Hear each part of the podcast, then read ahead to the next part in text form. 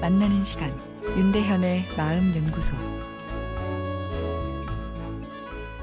안녕하세요. 금요일 윤대현의 마음 연구소입니다. 어, 오늘은 임신한 아내와 말다툼이 많아져 괴롭습니다란 사연인데요. 요즘 직장일로 스트레스가 많습니다. 아, 그런데 임신한 아내와 말다툼할 때가 많아져 더 힘듭니다. 사소한 일에도 잔소리하고 툭 하면 눈물을 흘립니다. 얼마 전엔 제가 실수로 내가 먹고 살려고 얼마나 고생하는지 아냐?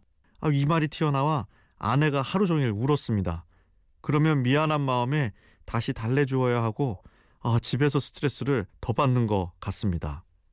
예, 우선 아내에게 이 정상적으로 임신으로 인한 심리적 스트레스 그리고 몸 안에서 일어나는 이 호르몬 변화로 정서적 불안정성이 나타날 수 있음을 인지해야 하는데요. 어, 임신으로 인해 보이는 아내의 정서적 불안정성을 몰아 탓하는 것은 어, 그래서 적절하지 않죠. 그런데 오늘 사연을 보면 이해를 하고 싶어도 내가 지친 상태이니 나도 모르게 이 미운 말이 입에서 튀어나가게 되는 것이죠. 지친 내는 공감 능력이 떨어지기 때문입니다. 공감은 상대방의 고통을 내 고통으로 느끼는 작업이기에 상당한 감성 에너지의 소모가 일어나는 일이죠. 내가 에너지가 빠져버린 소진 상태이면 아무리 의지로 이쁜 말을 하려고 노력해도 중간중간 이 뾰족한 말이 나가기 일수입니다. 말해놓고 속상해하고 또 화 풀어주려고 애쓰다 보면 뇌의 에너지는 두세 배 더 달아버리게 됩니다. 아내에게 이쁜 말을 하자라는 생각 별로 도움이 안 되는 경우가 많습니다. 이쁜 말을 안 하려고 작정해서 미운 말이 나가는 것이 아니기 때문이죠. 뇌가 상태가 어려우니 미운 말이 나가는 것입니다.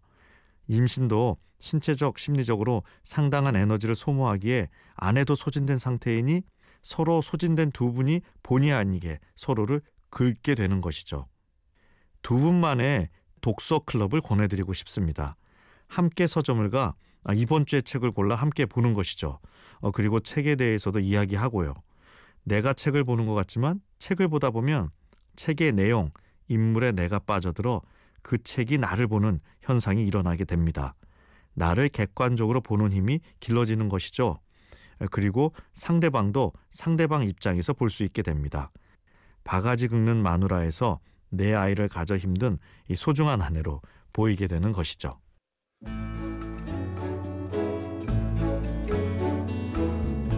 윤대현의 마음연구소 지금까지 정신건강의학과 전문의 윤대현 교수였습니다.